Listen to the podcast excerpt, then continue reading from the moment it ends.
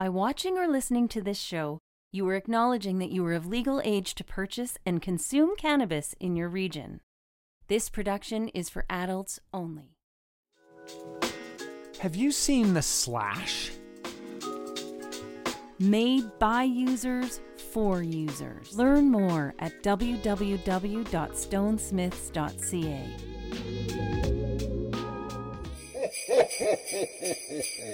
Merry Christmas. This is the 12 cultivars of Christmas. From December 1st to Christmas Eve, Dean Millard and Chris Ianson will reveal a different favorite each day. Stay tuned to find out how you could win a Cannabis 101 podcast prize pack. All right, Chris, it is your turn on the 12 cultivars, cultivars of Christmas as we make our way to uh, Christmas Eve in December 24th. Uh, so tell us what you're going with today. Uh, for my cultivar today, Dean, I, I picked Ghost Train Haze. And that's uh, a sativa dominant hybrid. Uh, it's one of my favorites, one of my go tos. Uh, Ghost Train Haze is the combination of Ghost OG, uh, which is an OG Kush cutting, and uh, it's crossed with Neville's Wreck, which is Neville's Haze crossed with an E32 Arcata Train Wreck. Hmm. Um, so really cool genetics there. Uh, Ghost Train Haze was uh, initially bred by the Colorado cannabis breeding legends Rare Dankness. I, I love that name. I think that's pretty good. uh, uh, these guys are, are legends. They've got uh, 91 different uh, cultivars in their library um, and, and, some legendary ones too. Um, Ghost Train Haze is known for its its super potent uh, effects. It's often been portrayed as like a, a, visual ambassador to represent the strongest strains on Earth, uh, as I've seen in, in, numerous magazine covers and articles uh, back in the day.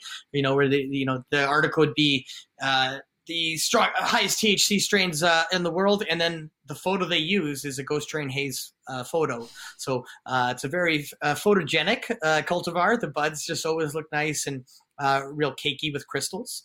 Um, cool thing for me about the Ghost Train Haze is, is the genetics has like Neville's wreck in it. Um, named after the king of cannabis, the father of haze, Neville Schoenmakers. Uh, Neville uh, recently passed away in uh, 2019, but uh, uh, he's up there for, for me on, on legends of, of the cannabis world. Uh, Neville was born in Australia to Dutch parents. Um, and he left Australia at a young at the young age of 20 to move back home to I guess the, the Netherlands, where he started growing the commercially available cannabis that they had there, and that was uh, Thai, Colombian, Nigerian uh, cultivars. Uh, and he realized uh, a lot of these cultivars weren't ideal for the Netherlands climate. So he started up the Seed Bank of Holland.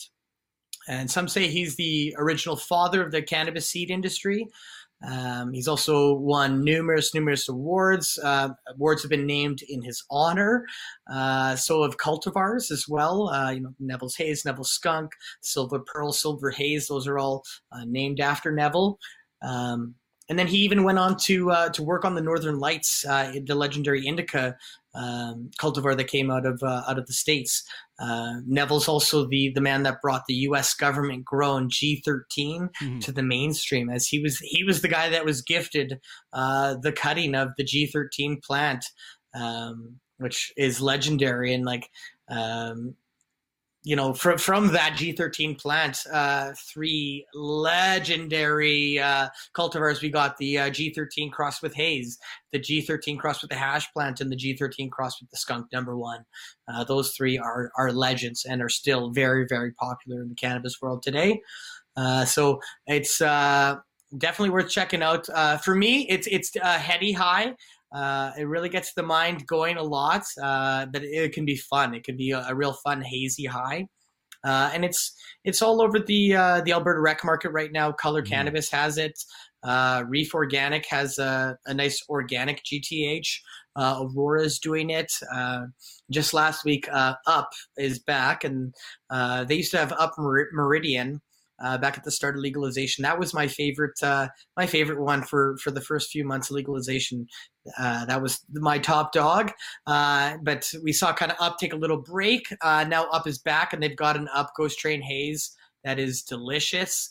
Uh, Saturday night has pre rolls of them, so um, definitely worth checking out if you haven't tried the Ghost Train Haze and you're looking for a nice daytime, maybe pick picks. It is a strong one, uh, so be mindful of that if you're new to cannabis. But uh, it, it is one of my favorites for you know some daytime fun. And, and indeed, it's it's fun to uh, when you're consuming this, just to be able to think about all the history that went into getting that particular cultivar in your hand, and um, you know you you know that you're consuming something from a legend. Yeah, I, I appreciate knowing that. Uh, I, mm. I, guess like it's nice to know that uh, when you look into the genetics and you can see, um, you know, some of your cannabis heroes had a, you know, I guess had a hand in making uh, what you're smoking. So uh, definitely a bonus for me. Yeah, no, doubt. Uh, so this is uh, a sativa uh, Ghost Train Haze, 75. 25, another cultivar from Chris on our 12 cultivars of Christmas. I'll be back with another one tomorrow as we make our way towards Christmas Eve. We'll chat then, Chris. Sounds great, Dean. See you tomorrow. A new cultivar each day until December 24th. And you'll want to know the whole list, as that's how you win a Cannabis 101 podcast prize pack. Think of it as a late, great gift for you or someone else. Full contest details at www.cannabis101podcast.ca. Merry Christmas. Música